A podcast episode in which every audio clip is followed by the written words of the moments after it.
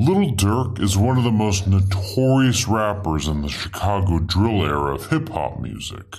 With almost 5 million followers on Instagram, it's safe to say that Little Durk has a solid fan base that isn't going anywhere anytime soon. Durk's melodic style of drill music is a big reason why he stood out compared to other Chicago rappers during his rise to stardom. But just like most the other Chicago rappers, a big part of Lil Durk's appeal was the authenticity of his music. You knew that Lil Durk was rapping about real life experiences and not just some make believe nonsense to sell records. In addition to that, Lil Durk was also respected by a lot of his peers due to his efforts of speaking out against gang violence in Chicago.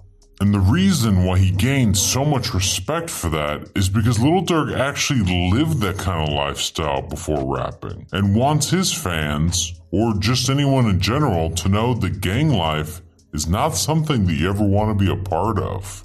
Curious what kind of street antics Lil Durk got into? Well, we have you covered. Here is an exclusive inside look at the criminal history of Lil Durk. Lil Durk had his first documented arrest in October of 2011. According to multiple reports, Little Durk was charged with a few different gun charges, with the main one being possession of a firearm with a defaced serial number. A gun charge is no joke in Chicago, so this was a pretty serious first charge, especially with the serial number being scratched off the gun. Having no serial number gives the cops a good reason to think that the weapon is being used for criminal like reasons. At his sentencing, Lil Durk pled guilty to a reduced charge of aggravated, unauthorized use of a weapon. Lil Durk spent three months in jail and was later released on bond, but was later sent back to serve 87 more days. Even though this was Lil Durk's first conviction, it still made Durk a convicted felon. Lil Durk's next arrest was on June 5, 2013. According to court records, Little Durk was hanging around on South Green Street in Chicago when police approached him to investigate a call of a man with a gun. This must have caught Little Durk off guard because he apparently took a loaded 40 caliber handgun out of his waistband and quickly threw it in his car. Little Durk obviously wasn't very stealthy when doing this because the police clearly saw Durk do this, which gave them enough probable cause to search his vehicle. After a quick search, Chicago police arrested Little Durk right on the spot. Durk's charge was unlawful use of a weapon by a felon. Little Durk was held on a $100,000 bond, and his lawyer would later claim to have nine affidavits from witnesses who can confirm Little Durk was innocent. One witness even admitted that the gun was his and not Little Durk's. Durk was released about a month later on July 18, 2013. Little Durk's next run in with the law wasn't an arrest, but rather a shootout that took place while he was on tour. Sources say that a shootout happened just hours before Little Durk's scheduled performance at the Theater of Living Arts in Center City, Philadelphia, Pennsylvania. The shootout left Little Durk's tour bus damaged by gunfire and also left one man dead. Little Durk was not arrested or questioned by the police. No other updates were made public on this situation as well. This next incident is just an update from when he was arrested on June 5, 2013 on felony gun charges. According to court records, Little Durk was ordered to court on August 19, 2016, where the judge dropped all of his charges.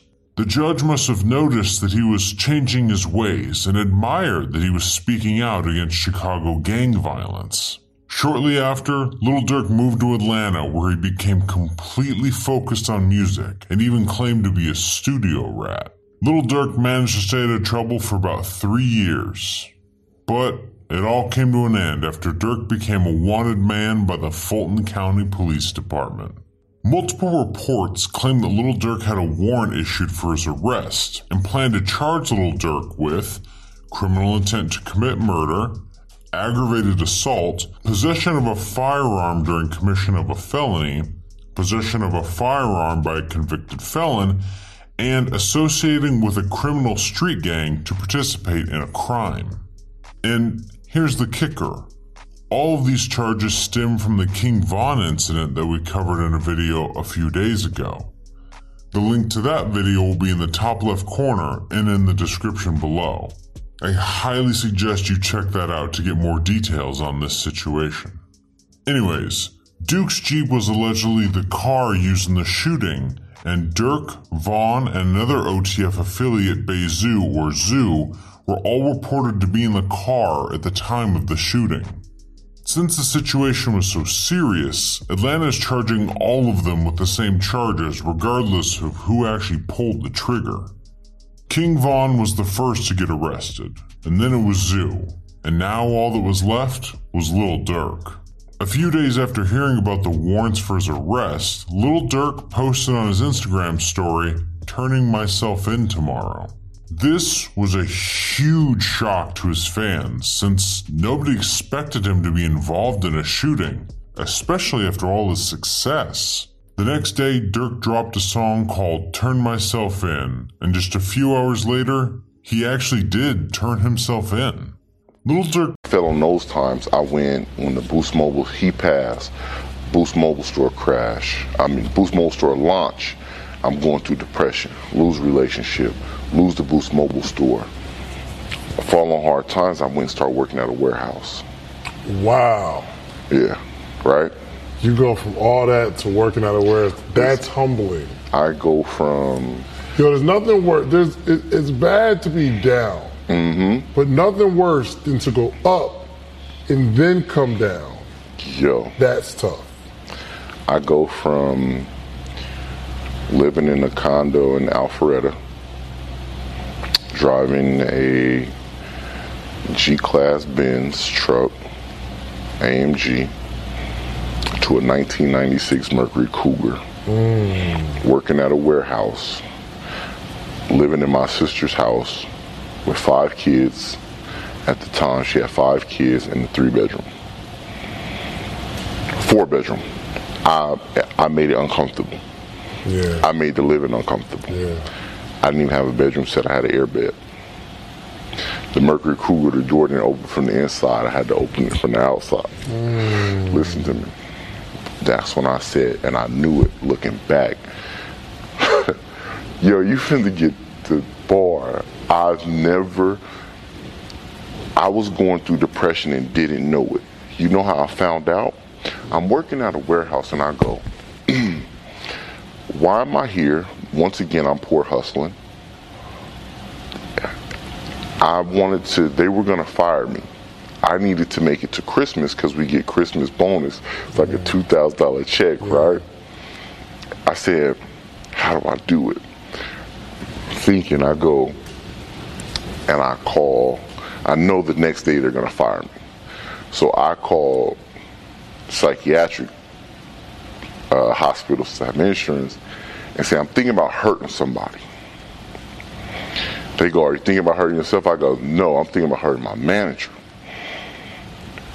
So they go, Okay, let's come in for a psych evaluation. I go, What happened? I go, Yo, listen, I'm just randomly crying, having outbreaks, real emotional, and it's just like, I don't know why it's always him as a person. Like when I'm dreaming, it's him that I'm seeing on myself punching and like physically attacking. I don't know what it is. They was like, well, what kind of hours you working? I'm working 60 hours a week. Boom, boom, boom. She take me off work that day. They were gonna fire me that night. Hmm. But I've talked myself so much into this story to get out of work. They made me go to counseling.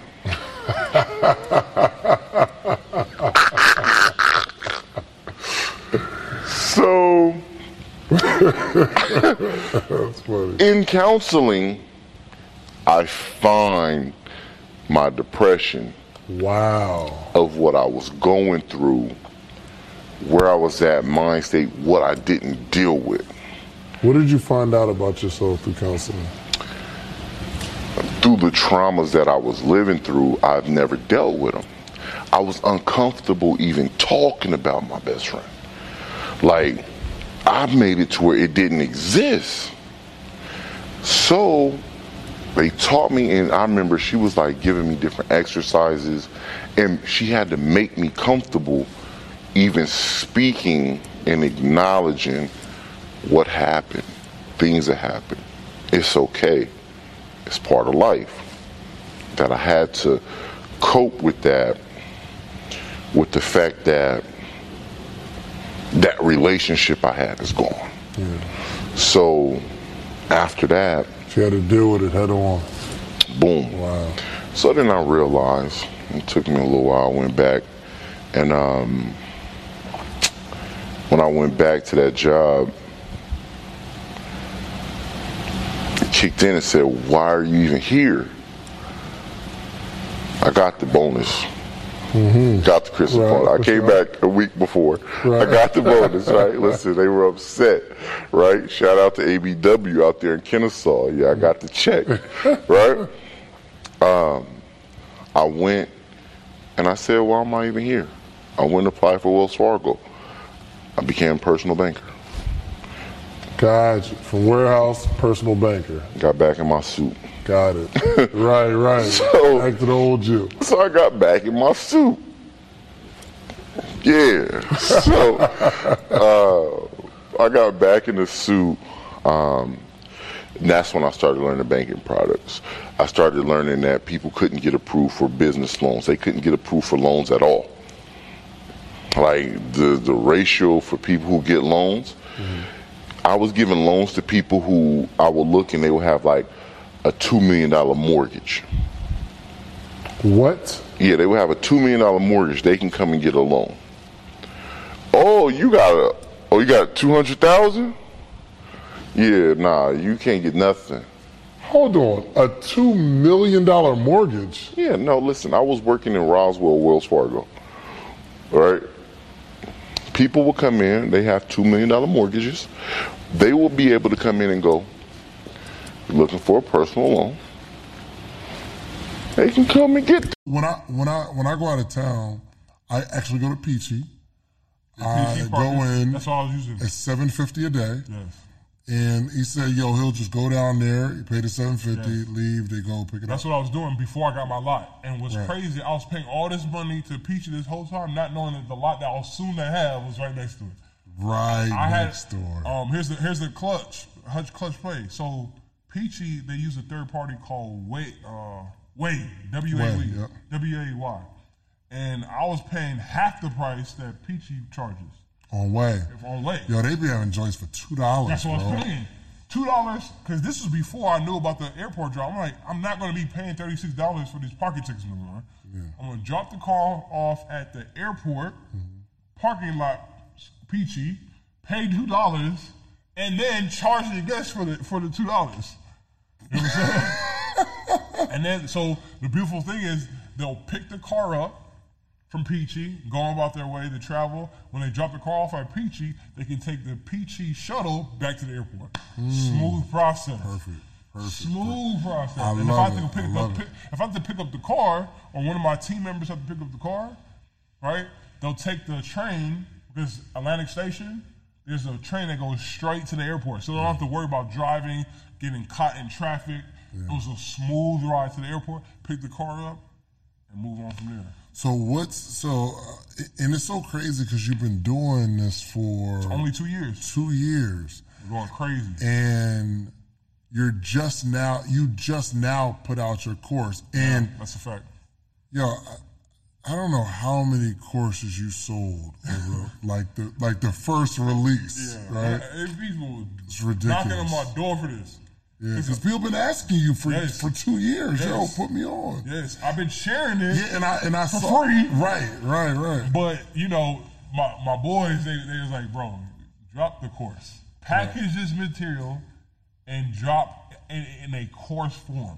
So I ain't gonna lie, him 500 Marcus, he he was on my neck, mm. Neo on my neck about dropping a- course, calling me, bro, you gotta drop a course. You know how he talks. Right. You gotta drop the course. Or we're gonna do it. I'm like, oh oh, oh, oh, oh, chill out, chill out, chill out, chill out. What you mean you're gonna drop the tour? All right, all right, I'll, I'll drop it next week. Right, right. So I posted my Instagram, like, yo, everybody, I'm dropping this course. Here's the date. I didn't even build it out yet.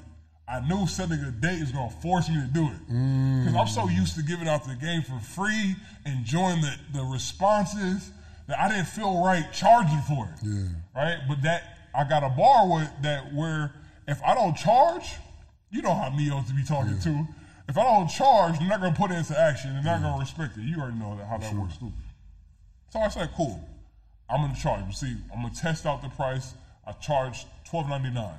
As soon as I put on my Instagram stories, I'm launching the course. I'm doing pre-sales. Cash at me. I got Cash App. Cash App went crazy. Man, man, look at my Cash App right. Where, where my phone at? Let me see. Cash App right. Cash I'm gonna, t-. I'm gonna show It you wasn't my, a link. It wasn't no credit card. straight, and they trust me. Most people like, man, That's a a fact. Cash That's a App, fact. I, and I believe because you built a, and you know, for those that know you, know like you are a very credible person, Yeah, all very the time. honest. Like it's not. We know that like money ain't your biggest thing. You feel me? So when you put out something, they're like, "Yo, I'm here for it. I rock That's a with it." That's what happened, man. I got instant feedback. I didn't know that people were willing to pay for this information, but I had to stop devaluing devaluing this information. This information, if I had it, I would have saved that twenty eight hundred dollars. Yeah. I would have saved all the money I lost in the beginning stages st- uh, stages to the point where I now just yo here's the course information. If you need to know, I have it all documented here. So You what's what's what's in the course? Talk to me about what's whole in the process. course. How to buy a vehicle. The best way how to not get finessed by the salespeople. Anytime somebody goes to the dealership, you think you're gonna be there in there for an hour. How long do most people be in the dealership for? Forever. Four hours, five hours, six hours, and they beat your brain until until you feel like you would just want to die. So that's when they get you in the finance room and they have you signing all these. pa- Oh, you need warranty? It's just gonna be an extra twenty dollars on your monthly payment. you sign here, man. Give me the keys, man. Get them out here. It prevents that in that section. I teach how to uh, figure out what business model you want. Do you want to be an owner in this business, meaning you cash out a car or finance a car under your name, or do you want to be a broker where you're a middleman between the cars, meaning you don't have to get the car yourself. David, his Range Rover, somebody wants a Range Rover, I'm in the middle and say, yo, you need a Range Rover? David got it for you. He charges $200 a day. You can pay him directly and run me my $50 for letting you know about that booking. That's a broker. You're the middleman. Yo, let me ask you this, because a guy sent me a DM. Um, hold on. Um, a, a guy sent me a. a I, I think I made a post about it, and um, a guy uh, he sent me a DM about um, his car. This is the keys. This is what it looks like. Da, da, da, da. My boy Jacoby, again, the one who told me about relay rides, which was Turo at the time. Right. he said, "Yo, I got, I know a dude who has a parking lot at the airport. Here's his number. Check him out. His name is um, Kareem. So I called him, went checked the, the spot out. It looked like a full uh, rental car company, Right. but it was empty. It was next to Enterprise, next to Hertz, next to a car rental company. Um, I mean, car van company that rents out vans, and um, Peachy Airlock air, airport parking. Where so when you go to the airport, you can park your car. Yeah, there. for sure. Yeah, that's where I park all the time. It was right there. I said, mm. "Yo, what can we do this do the deal?" He told me, "Well, I got the spot for my own car rental company, but I'm not doing it right now. So you could rent each space for hundred dollars a car." I said, "Run it." So I'm paying four thousand dollars uh, a month to have it. What about the office space? Can I get it? I'm not using it right now. You can use it. Cool. I'm using it. Oh, Long story short, he ended up not being on. I'm basically took over the whole thing, renovated it, put the sign up, got a whole car rental lot, my own car rental lot in Atlanta, Georgia, at the airport. Wow. So when I when I have on my listing on Turo, and now it says pickup address airport. But what's crazy is it's two minutes away from the airport. However, I still was charged a delivery fee. So anybody who needed a car at the airport, You know I'll what? one twenty. Bro, Joshua was telling me he does like yeah, he was like, yo, the um he was telling me that his his delivery fee was fifty dollars. So he'll drive There and back or just one way. fifty uh, he said his delivery fee is fifty dollars. He goes deliver for fifty dollars. Yeah. But then I looked on yours and I saw it was 120. Yes. 120, sir. And I'm, in, I'm gonna call Joshua today, like, yo, you know, Maddie charged 120 for delivery. That's our brother. He got two Porsches on there because Yeah, he, yeah, he got five cars altogether. Yeah, he started getting calls like, bro, you ain't tell me you you joined the tour. Oh, I know oh, you was asking lit. me all these questions, He's but lit. where did these cars come from? Right, right. Yeah, brother Davey. Davey, my yeah. brother Davey, brother Ed, like a lot of the people that see me, they now understand the process. It just makes sense. Yeah, I, first off, I, and I feel some type of way because I was the first to know. So you was the first to know, you to take action. That's legit what happened. That's legit what happened. Yo. I told you first, like, bro, you gotta know about what I'm doing right now. It didn't make sense to me. I, I saw from your face the way you looked at me. I'm like, oh, he just don't get it. Uh, thanks to God for, uh, But, for but now clarity. he flourishing. It's the time for everything. We out here. So literally, I I just got the um, a Range Rover 2017. Yes, sir. And I'm gonna I'm gonna go grab uh, probably three more this week. Right, right, Yeah. right. And the cars don't need to be new. So where do you where? Okay, so somebody that doesn't have a lot and doesn't have a Target next to them, where do they keep the car? Where do they keep So the car? I, based on my students, they tell me that they park it at their homes. Some people are not comfortable with that. They'll deliver it whenever they get a new, new- new booking. They'll meet them at Publix. Mm. They'll meet them at.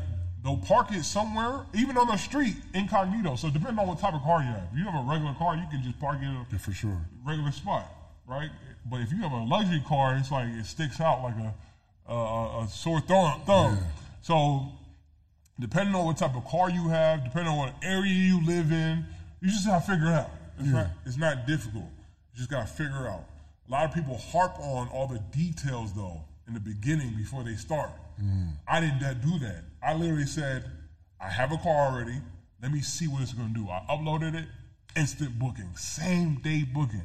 Now I'm forced to figure it out. Mm. All right. Yes, I took an L Yeah. as far as the money wise, but I got it back Yeah, for sure. to for where sure. I made twenty six hundred dollars profit off of one car. And in, in your course, you teach how to not take these L's. Yeah, Exactly. Okay. I took an L with my Maserati. Shane, Shane, uh, that's my guy, but he didn't tell me how to how to uh, how to what are it called? Um, look at the car properly. The car I'm purchasing, I didn't know the Maserati that I bought. All the tires are, were bald in the inside. On the outside, oh, it's perfect. Good, good tires. I was driving, t- tire got flat. I went to Firestone. I pulled in Firestone. The dude pulled out the tire and said, "Look at this tire, man. Show me how bald and naked that tire was." Wow. He said, "You were drop. Yeah, I just got the car." He said, "This is the most horrible tire." Matter of fact, look at the rotors. You need new rotors. Went to the back. This one needs a new one. I'm thinking he's just lying to me because this is my first time in the car industry, really. So I'm like, I know mechanics; they're known for being, Yeah. you know, what I'm saying finessers. Right. Hey man, you lying right now. He said, but he had no reason to lie. Firestone, that's not. He wasn't it's that not a person. commission type joint. Yeah, it's not his own shop. He's like, I'm here to do my hourly, whatever the case Right. may be. Right? So he told me that you see these ridges on these rotors, these are not supposed to be here. Right, right, right. You see how rough this one is? You hear that? That ain't supposed to be there. Like, You hear that? Nobody told me that. so I had to take, I called uh, Maserati. All right, cool. I'm just buy the parts. How much for a new rotors? On how many car? How many? How many tires you do? I need on four. Twenty eight hundred dollars. Yeah. So, so, um, so you just find a place to keep your cars, and you just kind of keep rolling. You know what Joshua used to the um the the the park and ride airport joint. Which one? So fell on those times. I went when the Boost Mobile he passed, Boost Mobile store crash. I mean Boost Mobile store launch. I'm going through depression, lose relationship, lose the Boost Mobile store. I fall on hard times. I went and started working at a warehouse. Wow. Yeah, right. You go from all that to working at a warehouse. That's humbling. I go from Yo, there's nothing worse. There's it, it's bad to be down, Mm-hmm. but nothing worse than to go up and then come down. yo. That's tough.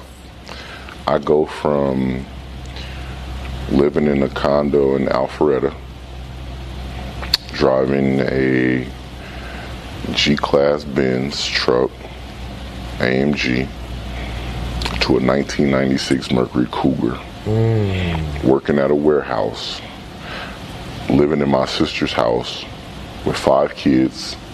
At the time, she had five kids in the three bedroom, four bedroom. I I made it uncomfortable. Yeah. I made the living uncomfortable. Yeah. I didn't even have a bedroom set. I had an air bed. The Mercury Cougar, the door didn't open from the inside. I had to open it from the outside. Mm. Listen to me. That's when I said, and I knew it looking back. Yo, you finna get the bar. I've never, I was going through depression and didn't know it. You know how I found out?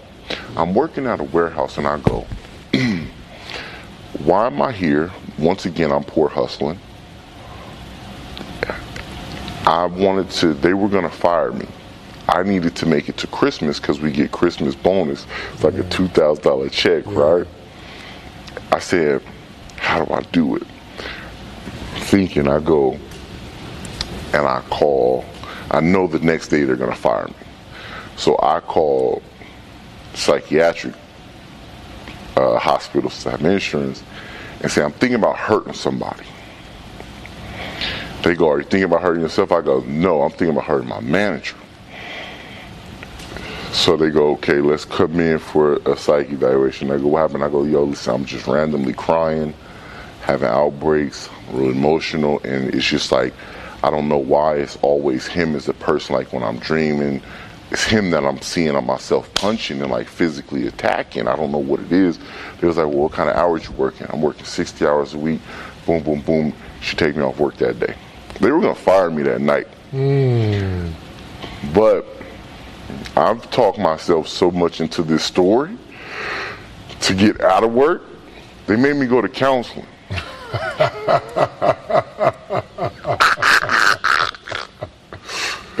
so in counseling, I find my depression Wow. of what I was going through, where I was at, mind state, what I didn't deal with. What did you find out about yourself through counseling? Through the traumas that I was living through, I've never dealt with them. I was uncomfortable even talking about my best friend. Like, I made it to where it didn't exist. So, they taught me, and I remember she was like giving me different exercises, and she had to make me comfortable even speaking and acknowledging what happened, things that happened. It's okay, it's part of life. That I had to cope with that, with the fact that that relationship I had is gone. So after that, you had to deal with it head on. boom. Wow. So then I realized, it took me a little while, I went back, and um, when I went back to that job, it kicked in and said, Why are you even here? I got the bonus. Got the Christmas Right, bonus. I came sure. back a week before. I got the bonus, right? Listen, they were upset, right? Shout out to ABW out there in Kennesaw. Yeah, I got the check, right? Um, I went and I said, why am I even here? I went and applied for Wells Fargo. I became a personal banker. Gotcha. From warehouse, personal banker. Got back in my suit. Got it. right, right. So- Back to the old you. So I got back in my suit. Yeah. So uh, I got back in the suit. Um, and that's when I started learning banking products. I started learning that people couldn't get approved for business loans. They couldn't get approved for loans at all. Like the the ratio for people who get loans, I was giving loans to people who I would look and they would have like a two million dollar mortgage. What? Yeah, they would have a two million dollar mortgage. They can come and get a loan. Oh, you got a oh you got two hundred thousand? Yeah, nah, you can't get nothing. Hold on. A $2 million mortgage? Yeah, no, listen, I was working in Roswell, Wells Fargo. Right? People will come in, they have two million dollar mortgages. They will be able to come in and go, looking for a personal loan. They can come and get what distinguishes incest from sexual assault is that for sexual assault, the state would have to prove that the sex was non consensual. But for incest, even consensual sex is considered a crime in the state of Nevada if it's an incestuous relationship. Ostensibly, the state chooses to regulate it as a morality issue and to prevent inbreeding and increased risk of birth defect. Compact, sedan, and they just find out when you get there. Right, right. Turo, you get to choose a car, no hidden fees, everything is clear as day. So that was the benefit. So with me, I was driving my, this is how it happened. Justin, new ACO.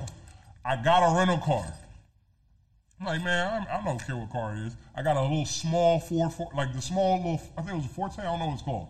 A small car. I had a meeting with Justin Owens, new ACO. I went to Target to go drop. We parked in Target. I went to the car. He hopped in his car. What car? It was S550. I hopped in my my um, little small Ford. He clowned the heck out of me.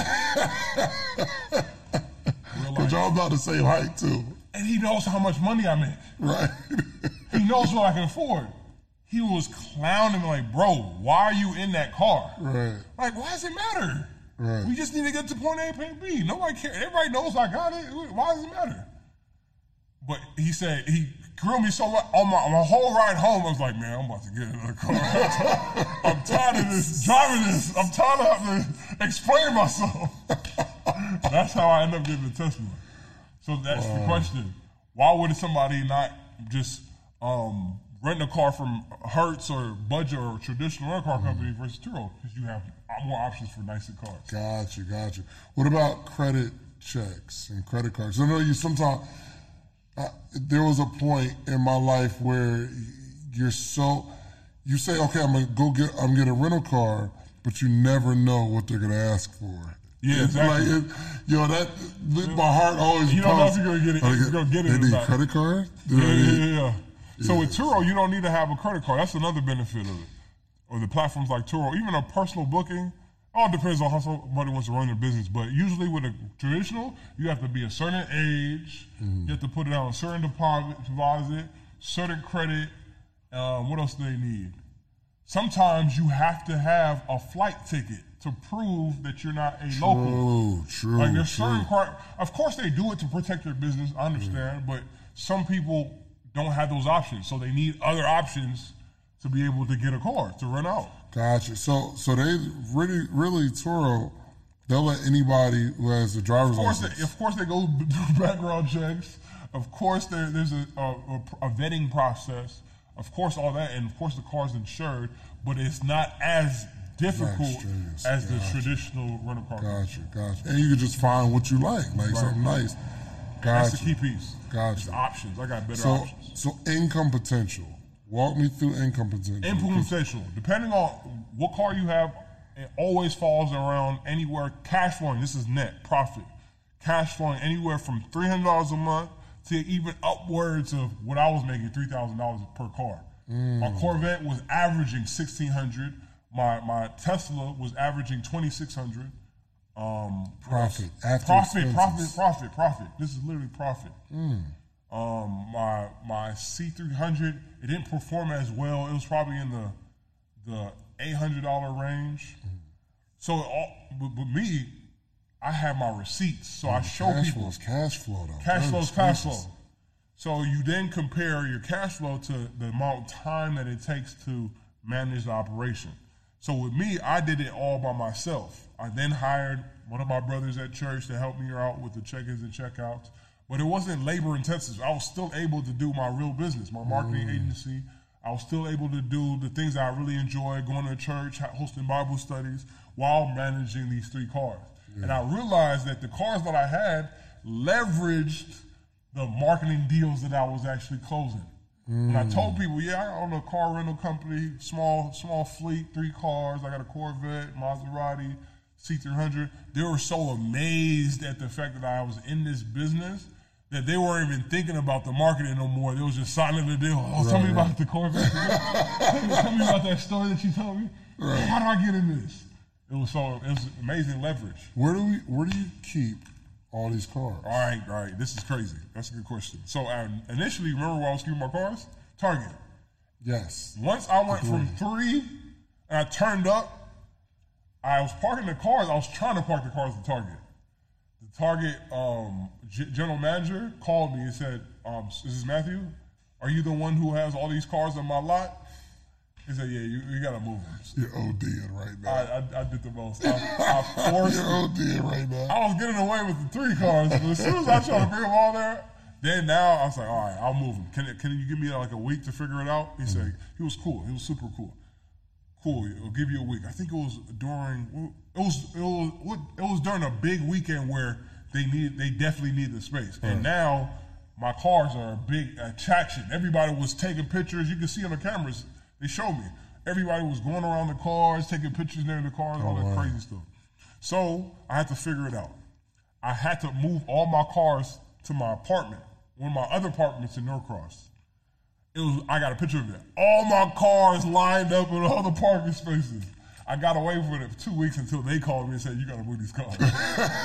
And by God's grace, by God's grace, as I was posting, every time I got a new car, I posted on my Instagram, like, look, I got another car. In terms of the severity of penalty, possession would be the least serious narcotic offense. Then would come possession for sales of narcotics would be more serious. Then actual sales of narcotics. And finally, trafficking of narcotics. And in essence, the penalties go up like steps uh, with each level of narcotics possession. Nevada narcotics laws are actually the harshest in the country. And even sale of a small quantity of narcotics can subject an individual to substantial periods of incarceration. As a matter of fact, under the Nevada trafficking law, sale of more than 28 grams of a controlled narcotic can subject an individual to life in prison upon conviction. Uh, although the, the statutes are broken up into uh, possession, uh, possession for sale, sale of narcotics, and trafficking laws, uh, because uh, the amounts in, uh, to be considered trafficking in Nevada are so low. As a matter of fact, four grams or higher can can constitute trafficking in Nevada. Um, if you're charged for trafficking, you know you really need to obtain counsel because the penalties are very harsh here. The good news with regard to narcotics laws in the state of Nevada is although the laws themselves are very harsh, typically prosecuting agencies are fairly reasonable about negotiating resolutions in these cases. For example, um, one case that got a substantial amount of media attention was when Paris Hilton was arrested for possessing cocaine. And um, it was originally a felony charge. There was a lot of immediate media attention. Other celebrities and, and certainly a lot of people that aren't famous, you know, go to Nevada, specifically Las Vegas, to, to have a good time, to party, uh, and choose to engage in narcotic activity. Um, most often, although the penalties uh, are severe, um, for a simple possession of narcotics, it's very common to be able to negotiate a resolution that involves a plea to a misdemeanor offense so that uh, a fun time in Las Vegas on the weekend doesn't necessarily turn into a lifetime of uh, difficulty uh, and a felony record. I'm attorney Michael Becker with the Las Vegas Defense Group. If you or a loved one has been charged with a criminal offense in Las Vegas or throughout the state of Nevada, trust in me and my legal team to get your case dismissed or otherwise negotiate a resolution that causes minimal harm to you in your future. The penalties depend on whether or not you have priors. For a first time offense, it would be treated the same as a DUI, alcohol. Um, minimum two days in jail, up to six months in jail. Uh, for a second time offense, it's a minimum of 10 days in jail. And for a third time offense within seven years, you're looking at a felony with a minimum one year in state prison. Additionally, you would be required to do a DUI class, which you could do online. You'd be required to attend a victim impact program, and you'd be required to pay fines and fees. Here in the state of Nevada, if you've been in an accident while driving with a prohibited substance, including marijuana, and someone's been injured, the penalties go up substantially. And you're looking at up to 20 years in state prison if you were in a DUI marijuana related accident where somebody was injured. Oh,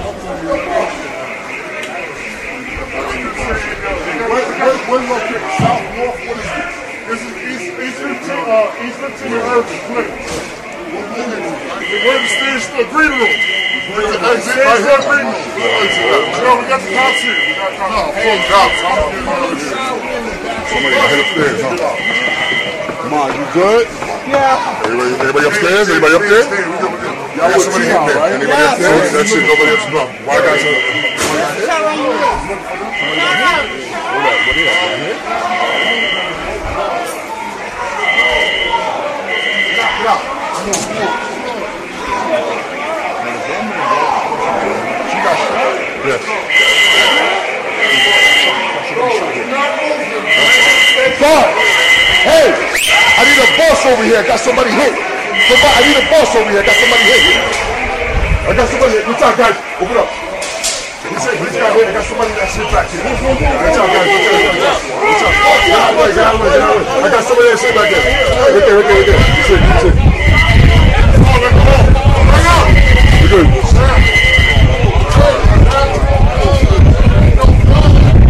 We're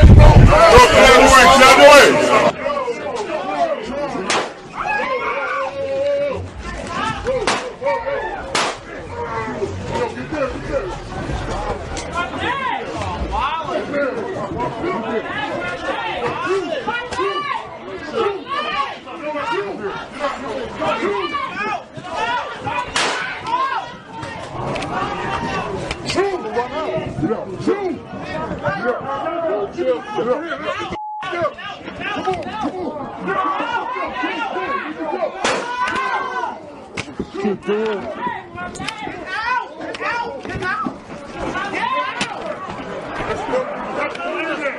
A popular hip hop podcaster arrested in connection with the deadly shooting at Irving Plaza last May faced a judge today. All right, as Lisa Everett shows us, federal prosecutors think they've got more than enough evidence to prove that he is the triggerman.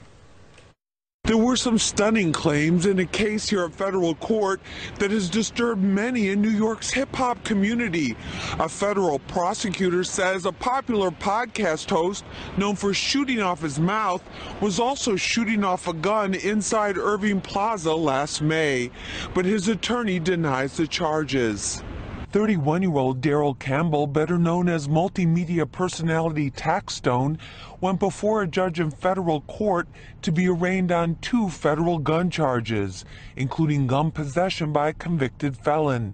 His attorney Kenneth J. Montgomery told me outside the courthouse Campbell is not guilty. We deny all those charges. In court papers, federal prosecutors say DNA retrieved from the Keltec 9mm handgun on the grip, the magazine, and the trigger indicate it was Campbell's weapon, and that he fired the shots that wounded rapper Troy Ave and two others and killed Troy Ave's bodyguard, Ronald Banga McPhatter, last May. Montgomery says there's more to all of this. Obviously, there's going to be discovery turned over and more facts and perhaps 3,500 material in the federal system. So I'm going to reserve any comments about facts uh, until the appropriate time. Prosecutors say Troy Ave picked up the gun after being shot and that it's the one we see him allegedly holding in the video released by the NYPD. In court, the pro- There are a variety of circumstances in which self defense may become an issue in a criminal case. Uh, it could be a situation where somebody uses deadly force and they've killed somebody, and the defendant is claiming, I used that force to protect myself or to protect somebody else because under the law in the state of Nevada, you have the same right to defend yourself as you do to use self defense to defend somebody else who's in a position of vulnerability. Additionally, under the law in the state of Nevada, you have the right to use deadly force against a burglar that comes into your home with the intent to commit a felony or cause substantial bodily harm to somebody. We represent a lot of people involved in disturbances, fistfights. Often alcohol is a factor, but it's very common in Las Vegas. People are coming to have a good time, and sometimes, you know, things get out of hand uh, and people get into fights when they're out trying to have a good time. Um, it's not uncommon in those situations for the police to come and just arrest everybody and charge everybody with a crime. Uh, however, there's nothing in the law that says that you have to tolerate someone else's abuse. So if somebody else is physically aggressive with you, um, you have the right to defend yourself. So if you've been charged with a battery and that battery stemmed from some type of, of, of quarrel um, where you felt legitimately that you had to defend yourself and used physical force in doing so, um, it's important that you hire an attorney that will aggressively defend you and assert your right to self defense in order to either convince the prosecutor to drop the charges altogether or uh, to win your case uh, with a self defense argument at trial. Another area where self defense can come into play is with relate in relation to battery domestic violence, a quarrel between, for example, a husband and a wife. Um, often it's a neighbor that calls the police. The police come, they may hear arguing back and forth. In Nevada, most often it seems that law enforcement tends to arrest the, the person that got the worst of it. So that if somebody has a mark, the presumption is, well, the other party was the aggressor, the other party should be taken in. But it doesn't always work out that way. It could be that, um, that the person that has the injury is the one that started the fight. And it's not always the man that, that does the battering. Sometimes, um, you know, a woman might throw something, or a woman might swing at, punch her domestic partner. And the, the man might simply be responding or defending himself. In those situations, self defense certainly may come into play, and an aggressive uh, defense attorney will assert that uh, you were only you you know you were exercising your right to self uh, you, to, to defend yourself, which is which is perfectly lawful. I'm attorney Michael Becker with the Las Vegas Defense Group. If you or a loved one has been charged with a criminal offense in Las Vegas or throughout the state of Nevada, trust in me and my legal team to get your case dismissed or otherwise negotiate a resolution that causes minimal harm to you in your future. Pretty complicated, pretty fast on you. There's rules and there's exceptions to the rules, but you're always driving to the sentencing table, as we talked before, the criminal history category going one through six, and those little numbers in paren zero or one, criminal history category one, two or three, and so forth, are criminal history points. They're not necessarily uh, the number of convictions. These are points that are uh, accumulated uh, via Chapter 4 under the criminal history rules. And you get these points based on uh, prior sentences, based on uh, the defendant's status. Also, this idea of recency. You just got out of prison fairly recently, and you're sort of, the defendant's sort of back at it again. We're saying you're going to get extra points. The defendant's going to get extra points under this idea of recency. And you'll see some types of offenses that are never counted. For example, foreign sentences, uh, tribal court sentences, uh, court martials, even juvenile status offenses, for example. Now, under the guidelines, juvenile convictions are countable potentially, but not juvenile status offenses. You know, possession of alcohol by a minor would be an example of a juvenile status offense. And it works like this you get three points if the sentence is greater than 13 months two points if it's greater than 60 days or equal to 60 days up to 13 months, and one point for all others. And you'll see this time period. So if you have a, a three pointer, you got a two year prison sentence, it's a three pointer, you have a time period. Has to be within 15 years of the sentence, you'll see a notation imposition or release. What that means you, you look at when that offense occurred and then count back 15 years. And if that prior sentence occurred within that 15 years, you're going to meet the requirements of that time period. If that prior sentence occurs before that 15 year period and the defendant got a prison sentence and was released within that 15 year time period, it's also countable. Okay, these time periods are important to keep in mind. So this is for prior offenses committed at 18 or older. These are adult um, prior sentences. And I'm, as I mentioned earlier, you also count sentences that occurred before uh, age 18. And it's a little bit different. Here you get you get a three-pointer if uh, only if convicted as an adult and the sentence has to be greater than 13 months. And it's the time period is within 15 years of the sentence, imposition, or release. A two pointer for greater or equal to 60 days up to 13 months. You have a time period there within five years, and a one pointer for all others.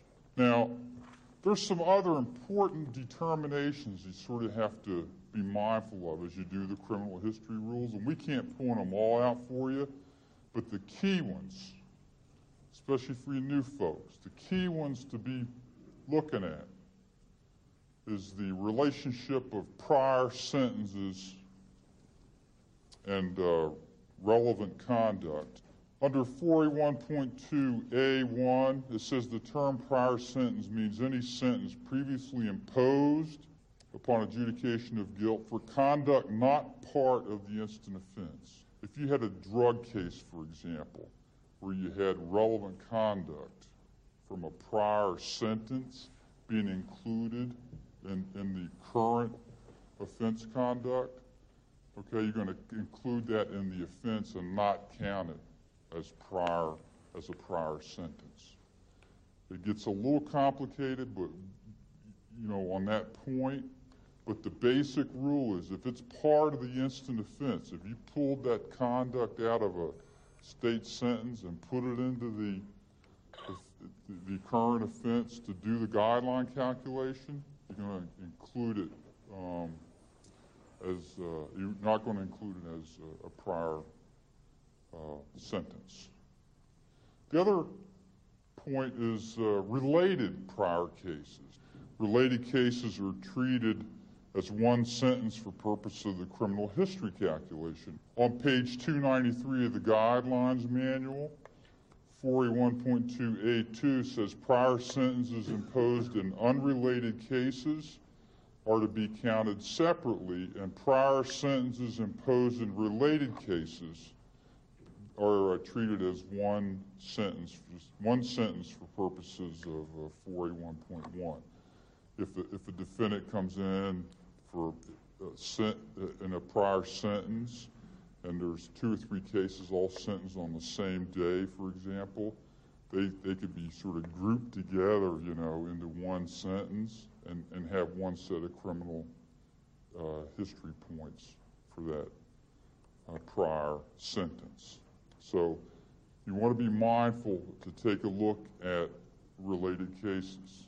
The other point you want to be mindful of are prior revocations of supervision. Sort of like the question, well, how do, how do the guidelines treat a, a prior sentence where there was also a, a probation sentence where then the probation. A person's home is their castle. And it's a rare occasion that law enforcement is going to violate the sanctity of your home. But if law enforcement does knock at your door, you would ask them, Do you have a warrant? If they have a warrant signed by a judge, let them in. Law enforcement may also try to get your consent to search. They may step in when you open the door and say, We're going to search your home. At that point, you absolutely have the right to say, no, I need you to leave. You don't have my permission to search. The only circumstance that the police can come into your home without a warrant would be if there was an exigent circumstance, such as a health and safety check, if law enforcement had the reasonable belief that someone in your home might be injured, or if they are in hot pursuit of a fleeing felon who just ran into your home. The bottom line is you have the right to be secure in your home and you have the right to say no to the police if they try to search your home without a warrant. We're going to consider those things that occurred in avoiding detection or responsibility for the offense of conviction. And those things may be occurring even after the offense of conviction, but there's some attempt to avoid detection or responsibility. Still, temporally, it's expanded a little bit, but there's still this nexus, this connection with our offense of conviction. Now, under A1, the who is going to be everything the defendant did. We have, uh, you know, a lot more legalistic type language.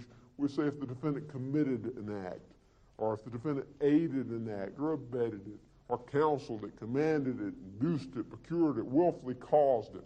But basically, it's like, did the defendant do it? But we're also going in some instances, look at the acts of others.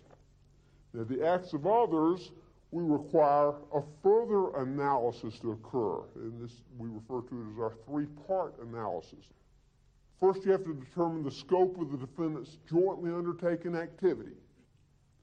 And then you have to make the determination well, these acts of others, were they in furtherance of this undertaking my defendant was engaged in? Would a reasonable person have foreseen engaging in undertaking with other people, that they may have done these kinds of acts in furtherance of this undertaking? The defendant committed the robbery, okay? So now we're asking about this, the specific offense characteristics. of chapter 2 consideration. We know A1 covers chapter 2 considerations. And the question is, was a firearm possessed? Well, the analysis is this act occurred during the offense of conviction. He possessed the gun during the offense of conviction. It was an act that was committed by the defendant. The defendant did it during the offense of conviction. It's relevant. Yes, when the guideline says give five offense level increase, you have relevant conduct of a firearm being possessed by the defendant. You give the five offense level increase. But say our defendant did rob this bank with others, and our defendant didn't carry the gun. The other guy carried the gun. When the offense level increase says give five levels if a firearm was possessed, is our defendant going to get that or not? The three step analysis. Was our defendant engaged in jointly undertaken activity with this other person? And what was that scope? Well, the undertaking, undertaking that our defendant had was the robbery. Was this act of this other person, this act we're looking at, the carrying of the gun, was that in furtherance of this robbery? Hmm. He did pointed that the tellers did, did seem to give money a lot more quickly when he did so. Seems to have been in furtherance of the undertaking. And then finally, would a reasonable person who has undertaken a robbery with someone else have foreseen that someone may have used a weapon during a crime of violence? And you have to answer that as well in the affirmative. If so, then even though it's an act of someone else, it is relevant conduct, and being relevant conduct, the defendant's held accountable for it. This defendant and that defendant, they robbed a bank together. Hmm, what was the scope of the conspiracy? Well, the scope of the conspiracy was to rob the bank. Sometimes the conspiracy and what the defendant has undertaken are mirror images of each other. They are one and the same. But that is not always the case. The scope of the criminal activity jointly undertaken by the defendant is not necessarily the same as the scope of the entire conspiracy. The examples would be uh, the defendant is, is convicted of a conspiracy count, uh, and the conspiracy count has your defendant and 100 other people engaged in a conspiracy to import drugs on 100 different occasions into the country. Well, your defendant is criminally responsible, criminally liable for this conspiracy, having been convicted of it. But for sentencing purposes, we say, well, what this defendant undertook may not be the same as this entire conspiracy. And you have to look at the facts and say, well, this defendant's undertaking actually was the importation of drugs on three occasions. Out of those hundreds of importations, this defendant was engaged in three of those. You have narrowed down from this entire conspiracy the, the undertaking of this particular defendant. Reasonably foreseeable.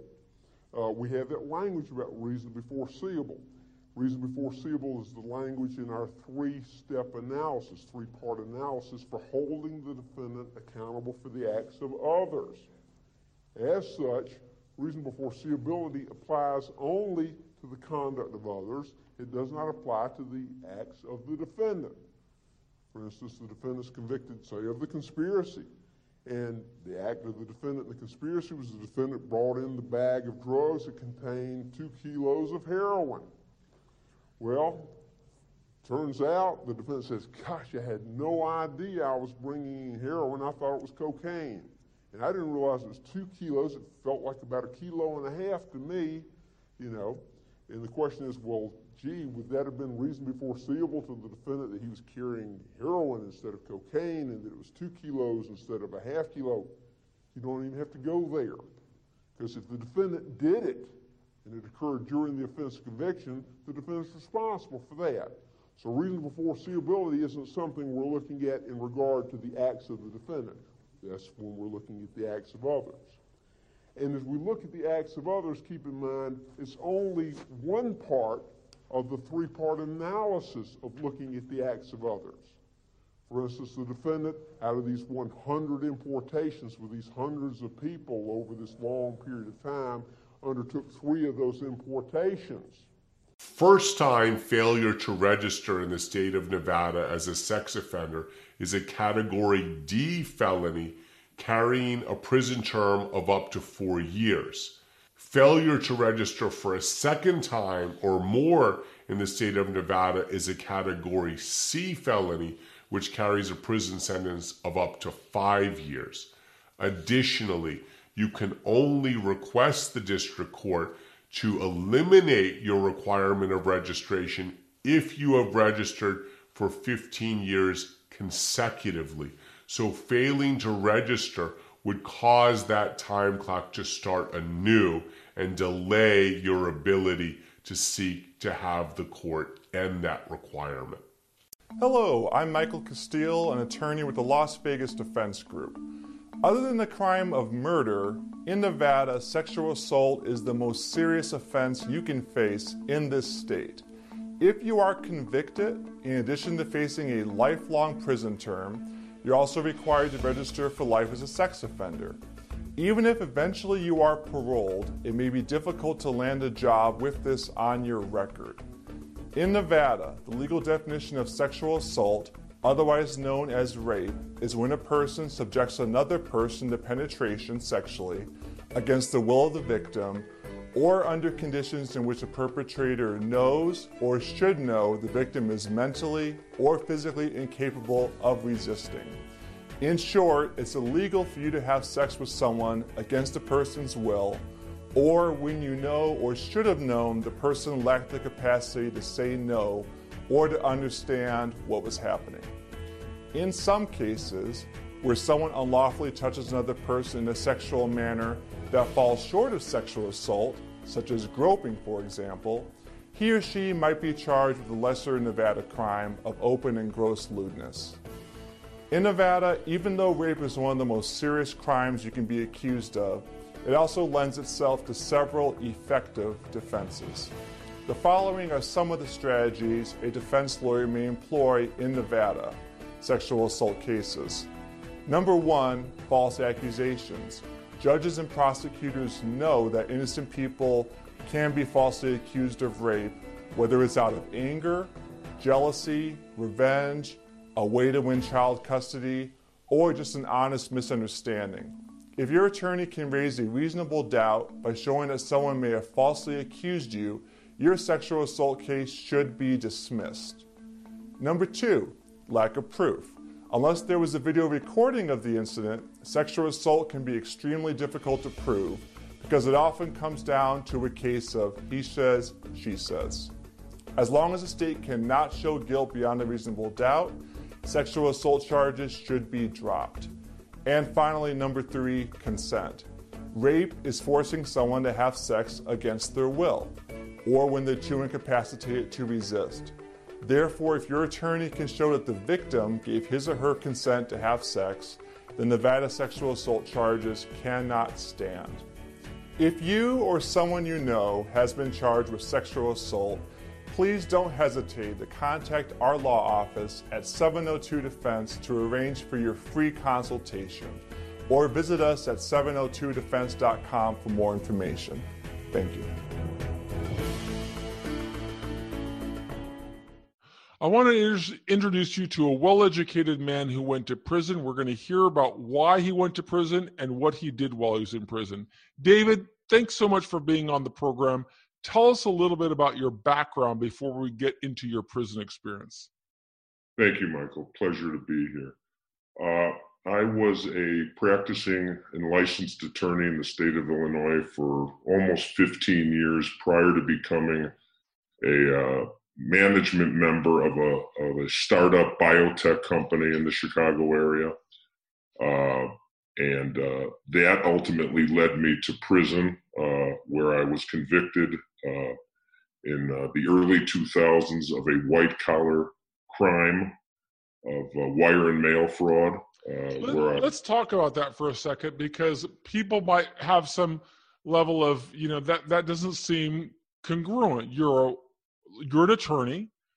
you later became a CEO and that you found and yet you found yourself in the crosshairs of prosecutors.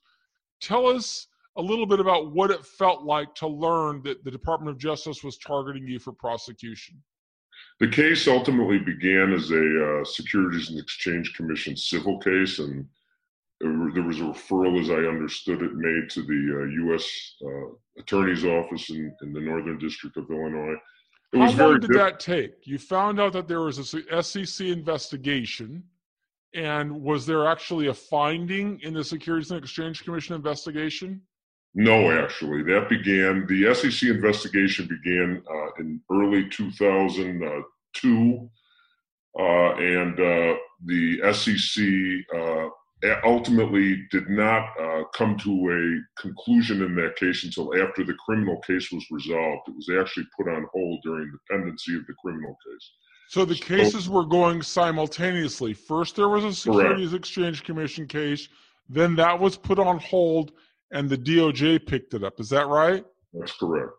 And when you found out that you were a target of of uh, criminal charges, what did you do? Did you did you agree to cooperate or did you go to trial or, or did you plead guilty? What did you do? Well, when I first found out I was a target was during a, uh, a raid of our corporate facilities. And I wasn't told I was a target, but it was basically a common sense conclusion.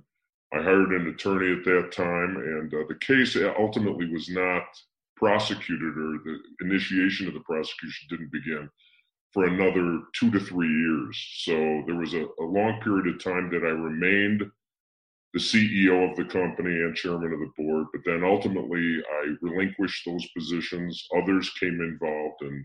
and Tell us about that. That's that's interesting. So you there the the Department of Justice raided your facility. Then there was a two or three year period before you were charged. Is that what I understood you to say? That's correct. And were you operating uh, in the capacity as if this was going to be, you were going to be exonerated from that raid? Or were you concerned that there could possibly be criminal implications? I was quite concerned there was likely to be criminal uh, repercussions. The problem was that if the company shut its doors at that point, there certainly would have been, in my view, criminal repercussions. So I continued as I was. So you continued, and then ultimately they returned an indictment. Did they arrest you, or did they just serve you? I was not. I was never arrested. Uh, I had counsel at that point, who the U.S. attorney was familiar with. So I, uh, I, uh, I just it was a uh, no cash uh, self recognizance bond scenario where I simply appeared for my arraignment. And you appeared for your arraignment, and then how did it ultimately end up with regard to the adjudication of that case? Did you plead guilty or did you go to trial? I ultimately pled guilty approximately two years later. What was the cost of litigating that case? Do you recall, David? Um, I believe it was uh, twenty-five thousand dollars. So not a tremendous amount of legal ex- legal fees at that time. Um, were you happy with the representation you received? Yes. And you ultimately agreed to plead guilty to a sentence of how long? 14 years. Well, was... let me let me backtrack. I did not agree to a, a fixed term of incarceration. Um, we simply agreed to plead guilty without a determination or agreement on the loss figure, which is the large driver of the sentence ultimately in these mail fraud, wire fraud cases, uh, my responsibility for a particular loss figure. So because that was left open, I didn't agree to a uh, an, an, amount of years. That was what were you anticipating with regard to a sentence when you agreed to take the plea agreement?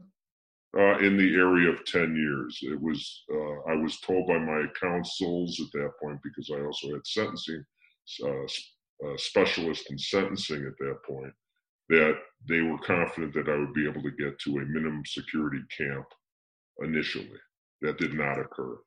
So you thought that you would get 10 years. Had you not gone, had you not accepted that back. That's in the 90s and the 80s that that mindset exists. It's not relevant now. Only people that that's relevant to is people who won't acquire new information and don't stay up to date with systems, right? Because there's no way that you can look at a vehicle unless you just don't have the information. I got friends that make six figures off of vehicles. No way you're gonna tell me that that's a, a liability. It's a liability if we don't utilize it right. So then I started telling people. I said, "Listen, you want you want to learn? Okay, here, let's take a car like a smart car, right? I went and found the littlest car, right? Littlest car that nobody wants. I'm, when I tell you, right, it's the smart car for two, right? Listen to me, I'll right? be honest, I, I didn't think it was yours when I saw it. I Right. said, and then I saw you driving. I said, it is. yeah, right. And I'm like, yo, I like I put music in and everything. It got beat. I'm like, listen. Funny thing is that I buy the smart car and then not only so I buy the smart car, I tell people, listen, let me explain something to you. I got the smart car, and this is what I teach people as well. I say, look, you can go to a uh, Swapalease and literally do a lease takeover, put no money down out of pocket, get a car that costs two hundred dollars a month. This vehicle costs two hundred dollars a month. Now what happens next? Since this vehicle costs two hundred dollars a month, I say, yo, listen, earn your leisure. I got a car that's gonna be in, in downtown metro Atlanta 12 hours a day, it'll probably get exposed to about 20, 30,000 people a month. Yo, give me 200 bucks. I want to put Earn Your Leisure on the left side in your company promotion. Is that something that you'll be okay with? 200, we'll do it. Sold. Lights, right? That that's that's light. Okay, well, guess what? I'm gonna get somebody else to put their business on the on the right side. I'm gonna get another business to put their business on the back of the door, on the back of the vehicle, right? I now make six hundred bucks off a two hundred dollar liability. Then I they say, well, how you gonna keep it in the Metro Atlanta for twelve hours a day? You gonna drive it? No, I'm gonna go and hire somebody to drive it. So now I'm a well, I'm gonna rent the car out to somebody who want to drive for Uber Eats, Grubhub, DoorDash, one of the grocery delivery services. Look, give me 150 a week. You don't pay gas or insurance. You give me 150 a week, and you use the vehicle. Now I got and you use the car six hours a day. You got options. You got um, access to it six hours a day, seven days a week. That's one person. I do two people. So now that's 12 hours. That's a 12 hour shift in the day. That's two people paying me 150. 150 a week, that's $300. That's $1,200 a month. So now I'm making $1,200 a month off the drivers, 600 off the advertisement. That's $1,800 a month. 1600 of that is profit. I'm making $1,600 profit off of one vehicle that they said was a a, a, a, a liability. If I got two cars, I'm thirty two hundred dollars to the good every month. To the good. Thirty two hundred dollars a month. Straight cash on me. It's what eh, it's one of the best things I've heard you say, man. Mindset is the only liability. It's and now you make thirty two hundred dollars a month. Imagine this. What's your background need to be? What do you need a degree in? That's thirty two hundred dollars a month paying for a vehicle. Now, if you if you really get tricky and you understand is that then you go, well, it's other cars out there, and you can look up it's websites that are hacked and say, hey, look, these cars perform the best on Turo, right? You can literally get one of those cars and then make it pay for your other ones, or you just use it as income. You come home and you're like, yo, I got my credit together, but I don't know what to do with it. How do I turn my credit to cash? That's one of the credit to cash strategies is actually learning how to execute and and learn systems. I, I want I want to talk about something. That was a whole lot of game. Um, what you're known for, and that's turning credit into cash. Most people, when we think credit cards and how we get cash from it, is like, yo, if we get a cash advance, then we can take money out from it. Yeah. But your strategy has no cash advance, and it still is liquidating. Can you break that down?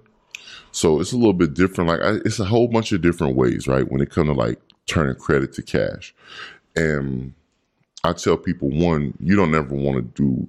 If you had to pull money out doing a cash advance, they're to charge you more, and they hit you with extra fees and a higher percentage. So I tell people kind of stay away from the cash advances. But I do things like it's just ways to generate cash, especially like my mindset is entrepreneur at all times. So like I tell people do things like, you know, knowing which credit cards to use to do certain things. Um, for example, um, if I go and run ads, right? Like I could run ads, and when I run ads, I can run ads and generate income back. But if I wanted to like pull money off, like what you just said, something like you just said, like trying to pull money off without doing a cash advance fee, mm-hmm. um, one of the things that we used to do for fun is like I would go on a cruise, and because when I go on a cruise ship, guess what happens on a cruise ship? Is that they give you the debit card, the room key. Mm-hmm. So when I go on a cruise ship and use the room key, I would just go to the casino and get 20, 30,000 in chips. I'm Las Vegas criminal defense attorney Michael Becker.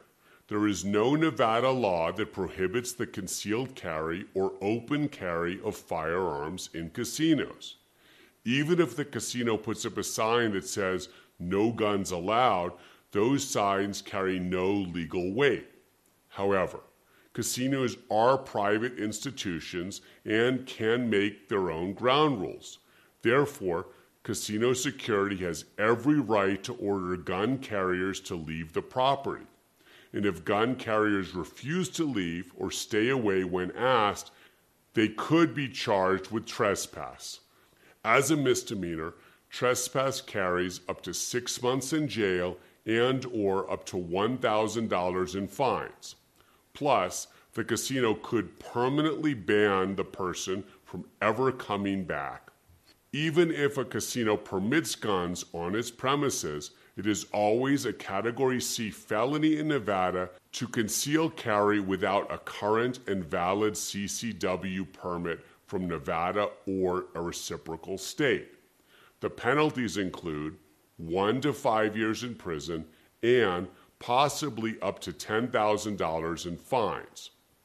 But CCW permit holders who simply forget to bring their permit with them face just a $25 civil fine. A lot of innocent people get accused of firearm crimes in Nevada. If you're facing criminal charges, call my legal team at 702 Defense.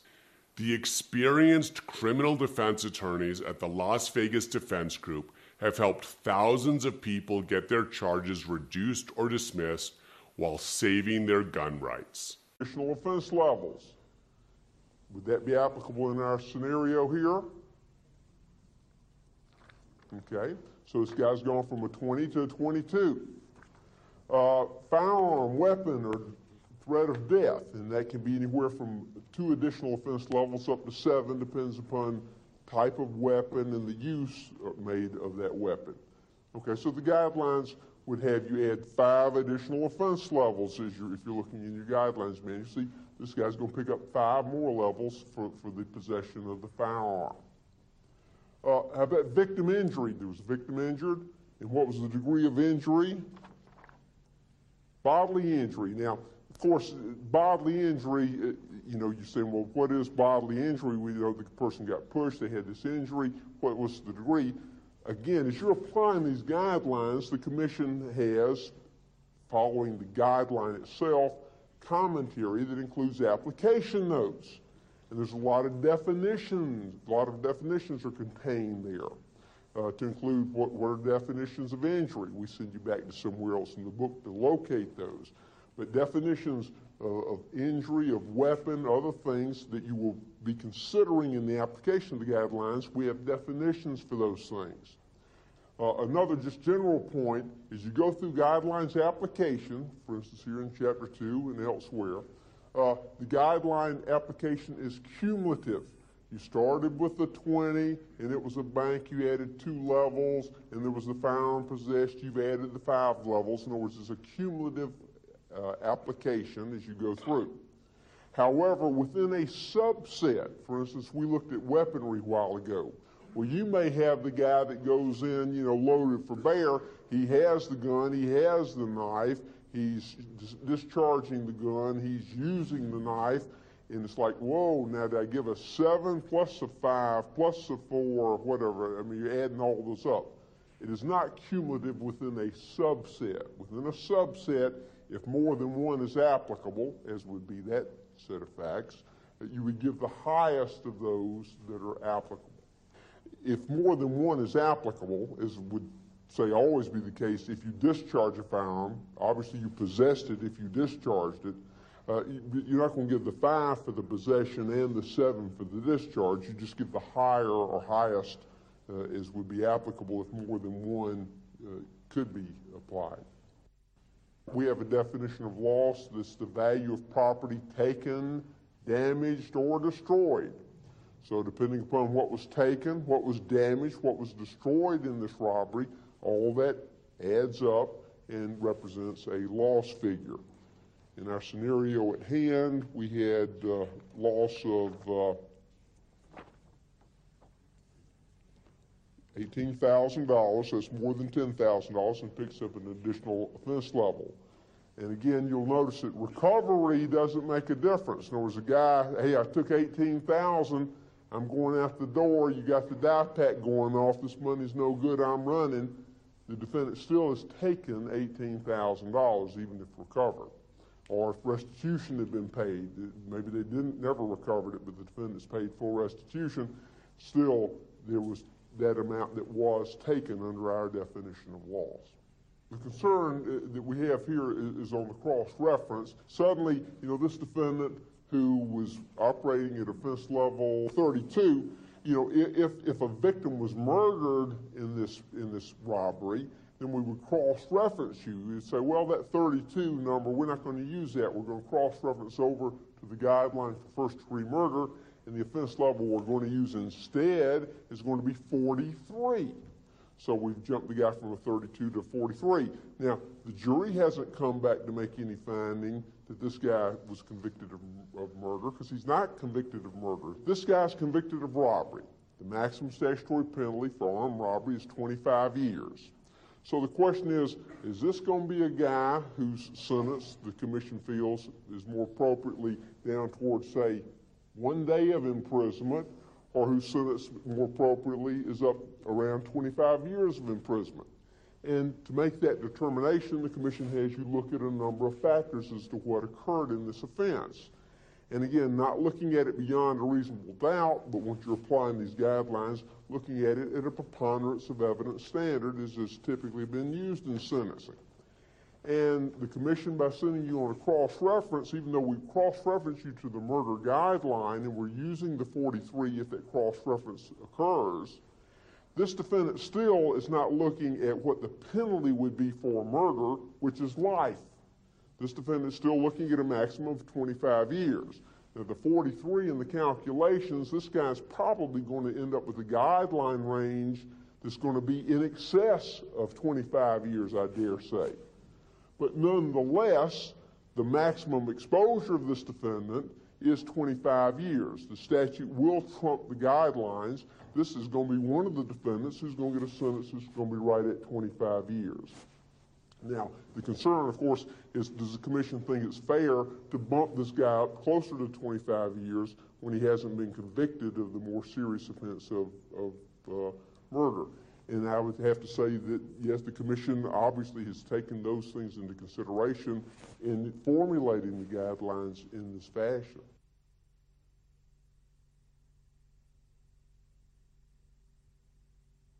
Okay, now having completed your Chapter 2 calculations, coming up with uh, a number, and you notice we're still on our worksheet A, on page uh, 48. We're about halfway down that worksheet. We have a 32 from our chapter 2 calculations. But then we go to in the uh, event that that is advantageous to their position. So, this is subject matter jurisdiction in a nutshell. That is one of the initial topics that you will cover in civil procedure. Some of your professors may begin with subject matter jurisdiction. I begin with the next topic, which is personal jurisdiction. So I'm going to talk about that right now. Personal jurisdiction also relates to where can this lawsuit be brought. So we've talked about federal versus state court, a very important initial determination. But we haven't talked about geographically which federal court we're talking about. Are we talking about a federal court in Tennessee, Vermont, etc.? Where is this going to go? Personal jurisdiction is an important limitation on your choices in that regard. You can only bring this lawsuit in a court that would have jurisdiction over the defendant. So, subject matter jurisdiction is jurisdiction over the topic of the lawsuit, over the subject of the suit. But you also have to have jurisdiction over the defendant or the defendants if there are many defendants. Personal jurisdiction rules lay that out. So here we have a situation where there's a plaintiff from New York and a defendant from Texas. What courts might have jurisdiction over this dispute? Well, one easy one that you'll learn about is Texas. Because the defendant is from Texas, you can sue them in Texas for anything. I'm from Virginia. Anyone who has a legal dispute with me can come to Virginia and sue me here because I'm a citizen of Virginia. Again, you'll learn what it means to be a citizen of a place. You're not just a citizen of a place because you're physically located there. There's other things, subjective and objective, that go into that determination that you'll learn about. So, Texas courts could hear this case, they would have jurisdiction. Would New York courts have jurisdiction over this case? Well, the defendant's not a citizen of New York. The plaintiff is. As you'll learn, doesn't matter that the plaintiff is a citizen of the state in question. That's not going to render the defendant subject to jurisdiction there. Uh, that doesn't mean this case can't be litigated there. Under what circumstances might this case be litigated in New York in, in a way that there will be jurisdiction over the defendant? If the car accident happened in New York, if the car accident happened in New York, then you can sue the defendant in New York regardless of where they're from. Same thing if we were talking about Wyoming. Can this case be brought in Wyoming? Well, not based on the citizenship of the defendant, but if the car accident occurred in Wyoming, then we don't have a problem. It can be litigated there. So, personal jurisdiction is going to be based in part on citizenship but mostly what you're going to be studying is the circumstances under which jurisdiction is based on the incident and the defendant's connection with the state through the dispute or through what happened that gave rise to the dispute, something we call specific jurisdiction. So, personal jurisdiction is something that is a very important initial determination that has to be made before you can select a court where you're going to litigate a case. Now, personal jurisdiction is not the end of the where. We're still dealing with this where question. Federal versus state, we've already determined that. Personal jurisdiction, I've given you some sense of that. There's another requirement, and this is called venue. Now, you would think we've done enough to figure this out. All right, I've got to federal court. Now I know I can go to Texas because the person's from Texas. That's not good enough. Why not?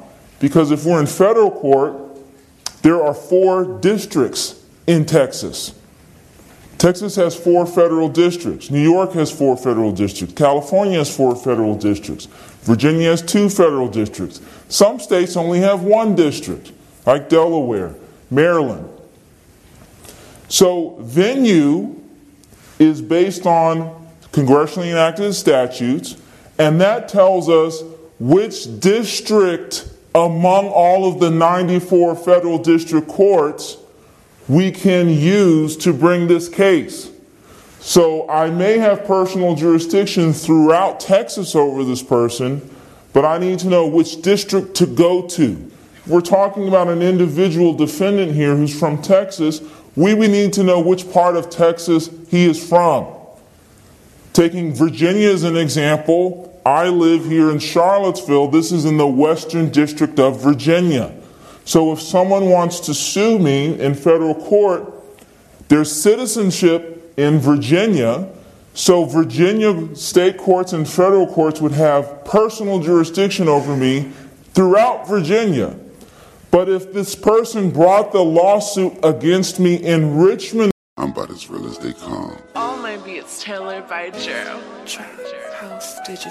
Maserati Rick in Detroit, Convertible Burt in Miami. Graduated summa cum laude, strip club made a tsunami. Carlton Hines with the ball game, Rayful Edmonds with the snowflakes, Craig Petties in the M Town, Sal Magluta with the boat game, Falcone with the cocaine, like Freeway Ricky with the plug game, like Monster Cody in South Central, Larry Davis from close Um, I don't have an issue with Troy Ave. I think his music is mediocre and he like tried to like portray this image that he was like making greater music than everybody in the city when he wasn't.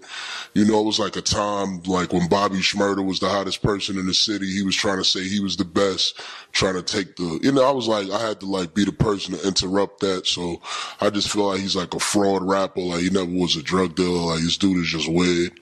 You know what I mean? So that's really it. It's no issues with Troy Ave. So what did you say that kind of got? Because he just released a diss song about you. So what Yeah, did like you a, say like a three minute diss record. I think it was his best record ever. I, I actually like the record. I played it 76 times. Um, what did I do? Um, I bothered him for five years, like just on social media, just, you know, just calling him out on different things. You know what I mean? He likes to bully like little scrawny white people, but when it come to, you know, dudes this, you know, he think to take him on, he falls back. So I, I think at this point he decided to attack me after five years of attacking him is because now I'm like on MTV and shit like that, and I have like a podcast that's jumping off tax season. So I feel like he probably just used that like, oh yeah, I know he ain't gonna jump all the way out the window, but you know, he's he's not too smart. Twitter fingers, how many times you going tweeting? I'm always on the flyer, guess you too scared to meet me. Hell no, I've confronted him no. I've been in his his video shoots with Mano. This was last year, April, and I've been harassing him for five years. So he needs to stop it. You know, he knows, like, you know, it's just, it's some shit. He just, you know, that was some backed up shit for you to rap about a nigga that don't rap for three minutes. You know what I mean? Like, that was deep. My favorite line was, Cass beat you up in jail. Guess what, y'all? Cass did beat me up in jail. But guess what? I beat Cass up three times before that. Um, he got me arrested. You know what I mean? I'm like, what the fuck do you mean, my nigga? Like, so what? I lost mad fights. Niggas still, and you still want to fight me though? Know what I mean?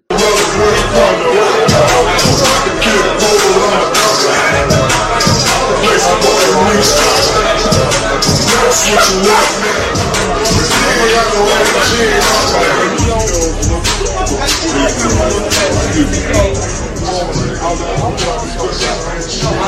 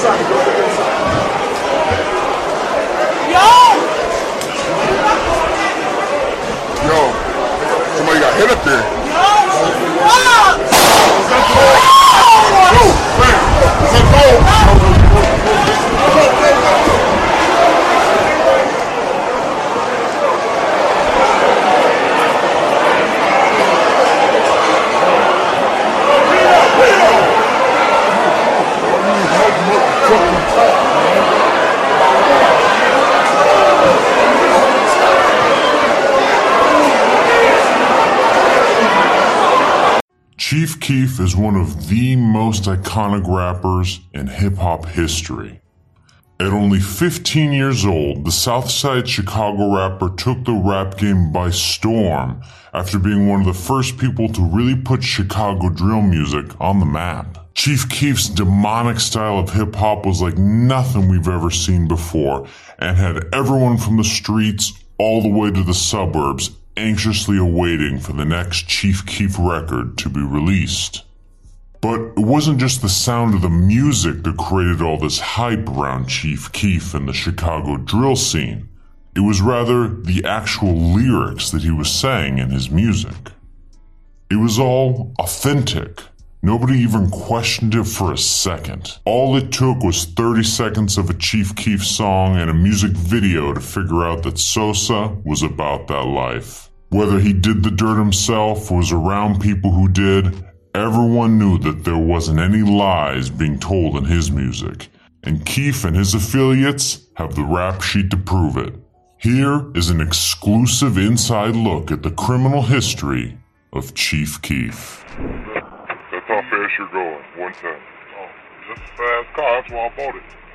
Chief Keef's first documented run in with the law happened at the age of 15 on January 27, 2011. Details are scarce on this arrest, but from what the charges say, a young Sosa was either caught at the trap house or in the process of selling from what was produced from the trap house. Whatever it was, Chief Keef was detained in the act and was charged with manufacture and delivery of heroin near a school, public housing building, or park. Chief was charged with a Class X felony, but keep in mind he was only 15 at the time, which obviously made him a minor. In Chicago, juvenile offenders are found to be delinquent of charges rather than guilty of the charges. Sosa was let out of jail but sentenced to home confinement on the charge. The second arrest of Chief Keef happened on December 2, 2011, almost a year after his first arrest. Sources say that the police responded to a call of shots fired in the 6100 block of South Indiana Avenue. When officers arrived, they spotted Chief Keef walking out of the front door of his grandma's apartment complex in the 6100 block of South Michigan Avenue, holding a coat over his hands that were in front of his waistband. Officers tried to stop and question the chief, but instead of cooperating, Sosa dropped the coat, flashed a blue steel handgun, and sprinted through the vacant lot next door to the apartments. Several officers immediately gave chase to the fleeing chief, who allegedly would stop and turn towards the police and point his pistol at the officers.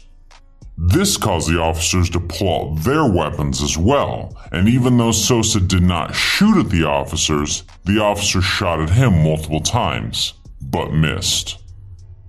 After shots were fired, Chief Keef continued running for his life before other officers caught him a half a block away in an alley of the 6100 block of South Indiana Avenue.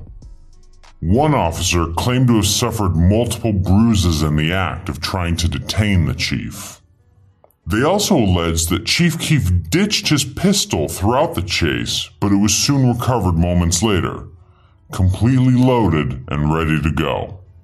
Chief Keef was charged with four felonies for this incident, which included three counts of aggravated assault with a firearm on an officer and aggravated unlawful use of a weapon.